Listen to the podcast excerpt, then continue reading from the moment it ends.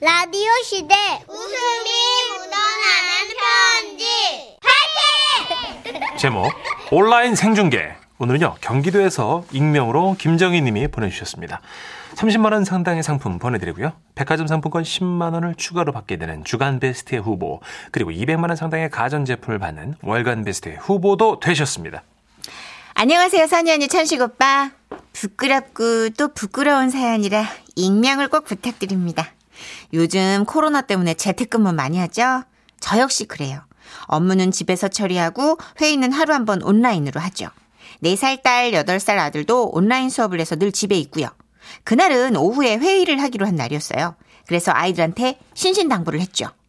얘들아, 엄마 회의하니까 이제부터 컴퓨터방에 들어오면 안 돼? 어, 회의가 뭐예요?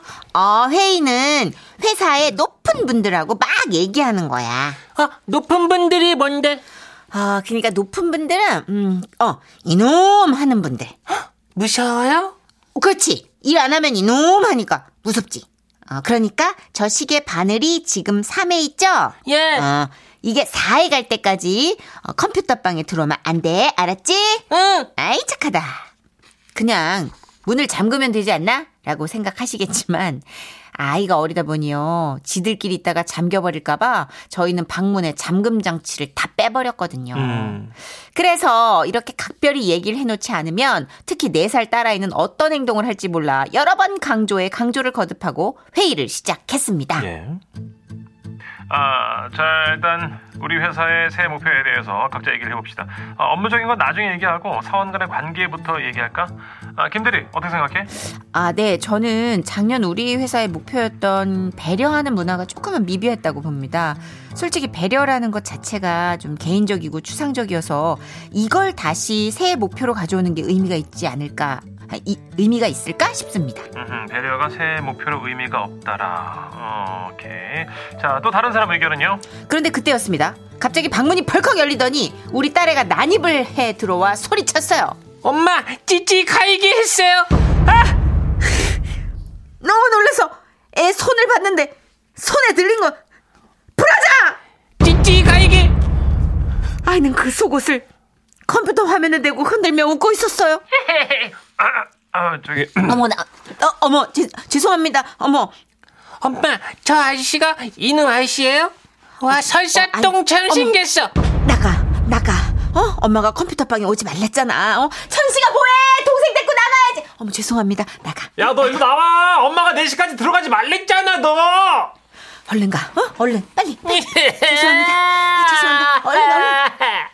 끌려 나간 딸은 결국 울음을 터뜨렸고 저는 컴퓨터 화면에 연신 죄송합니다. 죄송합니다를 연발하고 다시 회의를 시작했는데요. 자, 그럼 이번에는 우리 회사 수출 입건에 대해서 얘기를 좀 나눠보죠. 작년에는 수출에 많은 어려움이 있었고, 그래서 이 분야에 대한 목표를 줄이자, 뭐 이런 얘기도 나왔지만, 그때였습니다. 또 문이 벌컥 열리더니 딸이 들어왔어요. 엄마 똥꼬 가이기 했어요?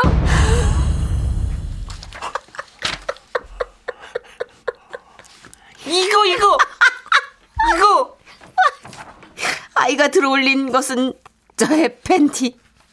컴퓨터 화면에 대고 그 팬티를 흔들기 시작했어요. 이야. 너 오빠 어딨어? 어? 야 문철식 동생 4시까지 들어오지 못하게 하라고 그랬잖아. 아, 짜증나. 아, 지금 4시 넘었어요. 회의가 왜 이렇게 긴 건데? 그리고 엄마 월급도 직거래만큼 준다면서. 어머, 아니 그게 어머 얘 내가 언제 그랬어? 뭐 맨날 그만두다. 그만두다면서 그만두지도 않고. 저기, 어머 저기 죄송합니다. 그게 이게 잘못 김정희 씨. 네 음소거를 하세요, 김 대리. 죄송합니다. 정말 죄송합니다. 그래서 저는 제 쪽 마이크는 꺼서 소리가 안 들리게 하는 음소거를 해놓고 조마조마한 마음으로 다른 사람의 의견을 듣고 있었어요. 아이고. 그런데 바로 그때 이번에는 거실에서 딸애가 소리를 지르며 우는 소리가 들렸습니다. 지 오빠랑 싸우는지 우당탕 하는 소리도 들리고 아 진짜 갑자기 화가 머리끝까지 올라오더라고요. 그래서 제 쪽 마이크도 꺼놨겠다. 고개를 돌려 거실 향해 불같이 화를 내기 시작했습니다. 야! 니들 진짜 엄마 회의 끝나면 가만 안 둬! 어? 왜 싸우는데 왜? 문철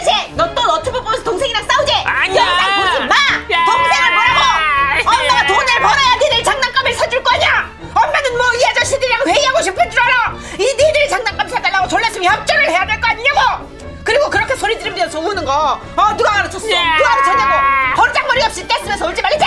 아주 그냥 지 아빠 닮아가지고 말이 안 들어 그냥.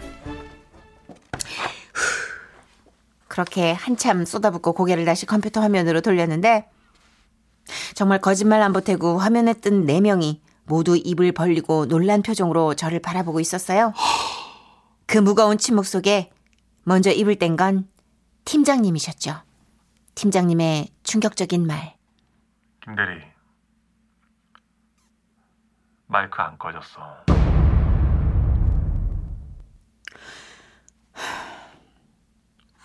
좀 나가주세요. 혼자 있고 싶어요. 알고 보니까 제가 이걸 더블 클릭을 해가지고 음소거가 이게 해제가 돼가지고 아 근데 그거보다 더 충격적인 말은요. 소리 지르고 울던 아이는 아 대리가 화난 건 알겠는데 지르고 울던 애는 내 딸이에요. 애가 우는 소리는 팀장님 화면에서 나오는 소리였어요. 순간 등에서 식은땀이 쭉 흐르며 야 내가 미쳤었구나. 내가 내가 돌았어. 자책하기 시작했습니다.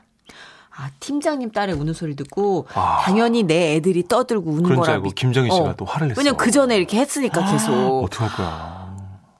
제가 아무 말도 못하고 멍하니 있자 우리 팀의 이대리가 분위기를 수습한다고 입을 떼더라고요. 아 대박인데요. 앞으로 PPT 발표 같은 건 김대리님이 하시면 되겠어요. 목소리가 우렁차셔가지고 되게 잘하시겠네요. 그죠 여러분? 아우 정말 죄송합니다. 아니야. 죄송한 뭐. 늦둥이 딸이라 오냐 오냐 떼쓰미 울도록 키운 내 잘못이지 뭐. 아 그리고 나도 회의하고 싶어서 하는 건 아닙니다 여러분. 아 김대리도 고생 많네. 아니 저기 그게 아, 그런 의미에서 오늘 회의는 여기까지로 하고 죄송합니다. 앞으로 회의는 일주일에 두 번으로 줄이도록 합시다. 아 그럼 다음 회의 시간은 단체방에 올리도록 하겠습니다. 네, 저, 그저 음소거 열심히- 버튼 네. 앞으로 네. 어, 잘 눌러 주셔야 돼요. 네, 네 죄송합니다. 네, 다들 저녁 잘 보내시고. 음. 네, 팀장님, 야, 그, 안녕히 가십시오. 건강하십시오. 저는 회의 나가기 버튼을 누르고 제 머리채를 스스로 잡았습니다. 그래도 다행인 건 재택이라 다음날 팀원들 얼굴은 안 봐도 된다는 거였는데요. 제발 이날의 기억이 하루빨리 팀장님 머릿속에서 지워지길 바라며 우리 팀장님께 꼭 전해주세요. 팀장님, 팀장님이 오신 지 얼마 안 돼서 늦둥이를 키우시는지 전혀 몰랐어요. 뭐 애들이 다 울면서 크고 그러는 거죠, 뭐. 그럼요. 울어야지 애, 애죠. 아, 제발 그날 일은 빨리 잊어주세요. 아, 정말 이놈의 코로나 빨리 끝나가지고 사무실에서 일하고 싶어요. 사생활이 없어. 그래, 이거 정말, 이거 사회적 이슈잖아요. 맞아요. 어, 이게 아이 키우면서 명확하게 딱 네 공간, 내 공간 구분이 안 돼요. 애들은 또 하지 말라면 그렇게 들어와. 아 너무 솔직했어. 그렇게 싸워. 누구를 이내 아저씨들랑 회의하고 싶어서 그런지 알아? 어우, 되게 잘 들렸겠는데. 어떡해. 예, 유현덕님, 이야, 잘못됐다, 잘못됐어. 크크크크크크크크크. 잘못됐죠. 어떡해. 김용화님, 세상에나 어쩜 좋아요. 결과적으로는 양금성님 말이 맞아요. 음. 아이들이 열일했네요. 회의를 두 번으로 줄였잖아요. 아니 회의 줄은 건 좋은데 월급이 줄을까봐 그래요. 예, 지금 다 말도 줄었어요. 팀장님 말도 줄고. 음. 아, 배윤영님, 부산 교수님은 해외 방송사하고 화상 인터뷰하는 도중에 네. 아 이거 영상 되게 유명하잖아요. 애들이 보행기 밀고 쳐들어온 게 그대로 나갔잖아요. 아 봤어요. 근데 결정적인 건 저는 이제 팀장님께 그 뭐 그런 실수를 한 것보다 네. 다 나갔잖아요. 화면상으로 이제 속옷이 애기들이 들고 온 예, 다리게 막 흔, 아이들이- 흔들었죠. 깃발처럼 흔들었던 예, 예. 그것이 이제 다 나갔으므로 여러모로 그냥 망했어요. 망했어.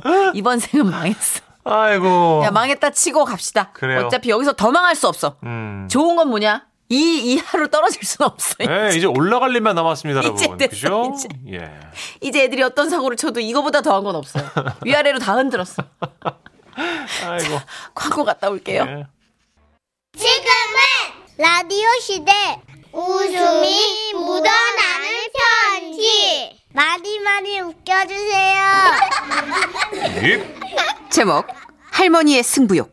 서울 강서구에서 윤광영님이 보내주신 사연입니다. 30만 원 상당의 상품 보내드리고요. 백화점 상품권 10만 원 추가로 받게 되는 주간 베스트 후보 그리고 200만 원 상당의 가전제품 받으실 월간 베스트 후보 되셨습니다. 안녕하세요, 누님 형님. 요즘 코로나로 누나가 재택을 하면서 조카들을 좀 돌봐주고 있는데요. 아하. 예전에 제가 어렸을 때 할머니께서 저를 돌봐주시던 시절이 생각나서 처음으로 글을 올려봅니다. 보통 할머니들은 손주들과 놀아줄 때 져주지 않나요? 하지만 저희 할머니는 달랐습니다. 무조건 이겨야 하셨어요. 할머니께 실뜨기를 배우는데 제가 그 당시 고사리 손으로 이렇게 저렇게 하다 보면 얼마나 서툴렀겠어요. 할 머니 이렇게 이렇게 뽑으면 되는 거야? 음, 그냥 그렇게 대강 대강 형. 뭐 내가 그렇게 기를 쓰고 이기려고요. 응? 볼썽사납게. 이렇게 집어넣어서 바깥으로 돌리. 어, 했다. 어, 할머니 차야. 옳거니. 응. 내 차례요? 응. 할머니는 현란한 손길로 실뜨기를 시작하셨어요. 으이자 이쪽 실은 저쪽으로 저쪽 실은 이쪽으로 으이자 짠 어? 할머니. 손가락 움직이지 말고 가만히 있어 허자 쳐 나는 어. 끝 빨리 해봐 별 모양을 내가 어떻게 할머니 미워. 뭐요 쳤다고 우는 거요 아니 애가 뭘 누구 닮아가지고 이렇게 승부욕이 강한 거요 볼썽사납게 그렇게 가차없이 절 이기셨고 가족들과 윷놀이를 할 때도 저를 조금도 봐주지 않으셨어요. 어린 제가 윷을 던지면 낙이 드는 경우가 많았는데요. 다른 가족들은 그거를 좀 관대하게 봐줬거든요. 옳거니 어. 낙이다 이 낙이요 아, 그 광영이는 애기니까 어, 어머님 다시 던집시다. 건드리지 마 에? 아니에요, 엄마 그래도 움직이지도 마 잠깐. 아이, 아니 지금 네 방구 때문에 육가락이 펄럭펄럭 거리잖여. 이번 판 나가려. 망했어. 망했어. 다시 해. 어우, 방구가 어떻게 육가락을 움직일 수 있을지 모르겠지만 어쨌든 할머니께서 이기실 때까지 아무도 움직이지 못하고 화장실도 못 가고 밤새도록 윷을 던졌던 기억이 납니다. 그러, 그런 제가 고등학생이 됐고 할머니에게 또 한번 갔었는데요. 당시 최고의 프로그램이었던 공포의 꿍꿍따를 하자고 했어요. 저건 저 뭐 뭐 어떻게 하는 건데? 어, 할머니, 그 끝말잇기인데 응. 세 글자로만 말하면 되는 거예요. 아셨죠? 시작할게요. 끙스 끙스 끙스 끙스 끙스 끙스 토요일 꿍꿍따. 일본 놈. 어? 네. 아니, 원래 국어 사전에 나오는 말만 되지만 뭐 할머니 처음 하시는 거니까 그냥 할게요. 어, 1번 놈. 오케이. 놈팽이 꿍꿍따. 이, 이, 이 일본 놈. 아니야. 아니, 일이 아니고 이로 시작하는 말이죠. 야, 사람마다 발음이 다른데 네가 뭘 알아? 아유, 알았어요. 응. 그러면 이 1번 놈, 아, 놈, 놈팽이 꿍꿍따. 이, 이, 이 새끼야. 아, 할머니 까가 어딨어요? 아이, 진짜. 대강 대강 야. 뭐 붙자고 하는 거 죽자고 덤벼. 어? 까가 어딨어, 할머니. 얘가 누굴 닮아가지고 승부욕이 이렇게 있어. 볼썽사납게. 그렇게 끝나지 않을 것만 같은 끝말잇기에서 드디어 할머니께서 태백산을 얘기하셨는데요. 그 당시 아시죠? 쿵쿵따에서는 태백산, 산기슬, 슬꼼발. 네, 그걸로 이어지는 공격 방법이 있었잖아요. 당연히 할머니께서는 슬꼼발을 모르실 테니 제가 이기는 건 시간 문제였습니다. 태백산 쿵쿵따. 산기슬, 꿀꿍따. 쓱, 스, 아유, 가만 있어 봐봐. 잠깐, 이런, 쓱, 쓱을놈! 에? 아, 하면 쓱을. 뭐, 그, 네 애비도 잘 알고 있는 말이오. 그때 저는 깨달았습니다. 우리 할머니는 이길 수 없는 존재라는 걸요. 음, 옳거니. 그날 이후로 입시를 하느라고 2년간 할머니 댁에 못 갔는데 어느 날 전화가 왔어요. 응, 할미요. 아 할머니, 어, 나 고사합니다. 잘못 갔어요. 아, 잘 계시죠? 아픈 곳은 없으시고요? 이 할미 하나도 안 아프고, 네. 저그 옆집 할매 있지. 응. 그 손녀가 간호학과 갔는디, 이제 공짜로 링거를 맞는다면서 그렇게 자랑을 한다. 우와, 그 할머니 좋으시겠다. 너는 의대를 가기 바란다. 예? 할미 끊는다. 잉? 할머니, 여보세요? 아니, 여러분, 수능 며칠 앞두고 갑자기 어떻게 의대를 갑니까? 어, 진짜. 시간 나면 의대 갈래? 이거 아니야? 그러니까. 거의. 그래도 제가 늘 가고 싶었던 임상병리과에 가게. 됐는데요. 합격 후에 할머니께 말씀드렸더니 옆집 할머니 집으로 달려가서 철문을 박차고 들어가신 거죠. 하! 참! 우리 손주가 말이야, 잉? 응. 서울 있는데, 가, 대학을 갔어. 아, 그래요? 음, 그래. 서울 있는 대학! 응, 나중에, 네가 의사! 그래서 일하는 거 맞지? 그렇게 서울, 대학, 의사 이것만 크게 말씀하시고는 저를 데리고 나오셨는데요. 제가 옆집 할머니께서 그러다가 서울대학 의사로 알면 어쩌냐고 했더니 틀린 말은 아니잖아. 하시면서 만족스러운 얼굴로 집에 들어가셨습니다. 나중에 들어보니까요. 옆집 할머니랑은 비슷한 시기에 결혼을 하셔서 누가 누가 더 애를 많이 낳는다 경쟁하셨다고 하더라고요. 대박. 물론 저희 할머니께서 이기셨죠. 승부욕이 강하신 저희 할머니는 올해로 아흔이 되시는데요. 코로나 따위도 지지 않고 건강하게 우리 곁에 계셨으면 좋겠습니다. 할머니 사랑합니다. 와 할머니 대단하시다. 뭐든지 이겨야 되는구나. 너는 누구 닮아 그렇게 승부욕이 할머니 닮았지. 뭔 소리야? 나는 배려심이 너무 있어가지고 이기는 걸 관심 없어 해. 스글럼 그런 분이 아이 누가 많이 낳나 그죠? 사랑이 많아서 그런 거요. 승부욕이 아니라 옆집에서 일곱 낳으면 난 여덟 낳는. 사랑이 많아서. 아이를 낳는 거 가지고 누가 승부욕을 해 상스럽게. 자, 스콘발. 아 우리 김용환님 스글럼. 아 우기는데 장사 없다더니 나도 써먹어야지. 크크크크. 그죠? 전영희님, 크크크크. 와, 진짜 웃지 않을 수가 없네요. 오늘은 웃지 말자. 지라시 들으면서 안 웃어야지. 진짜? 참으려 그랬는데, 아우, 너무 웃겨요. 힘들어요. 아니 그렇게 어려운 결심을 왜 하는 거예요? 그거 진짜 힘들어요. 몇번 정도는 진짜 안 웃으려고 너무 힘들어가지고 부부싸움을 했대요. 어, 그래요? 어, 근데 듣다가 그렇죠. 막둥이 생겼대요. 아, 또 화했구나. 음. 여기 보세요, 여러분. 여기서 안 웃으려고 참다가 다른 데 틀어요. 그럼 재미없는 걸 들어야 돼. 아유, 얼마나. 속상해, 얼마나 속상해. 그거보다는 네. 여기서 어금니 하나 꾹 깨우는 게 낫죠. 그러니까 그냥 우리 오늘만 살자. 오늘만 살고 죽자 그냥. 뭐 어떻게 이렇게 된 거 뭐 힘든 모르겠다, 세상 이제. 모르겠다 아, 나도. 네. 싸이의 챔피언 예. 이 노래 듣고 와서 지금은 라디오 시대 우리가 희망입니다. 실질적인 희망을 주실 분이죠. 맞습니다. 손수호 변호사님 모셔서 소상공인 법률 자문 들어보도록 하겠습니다.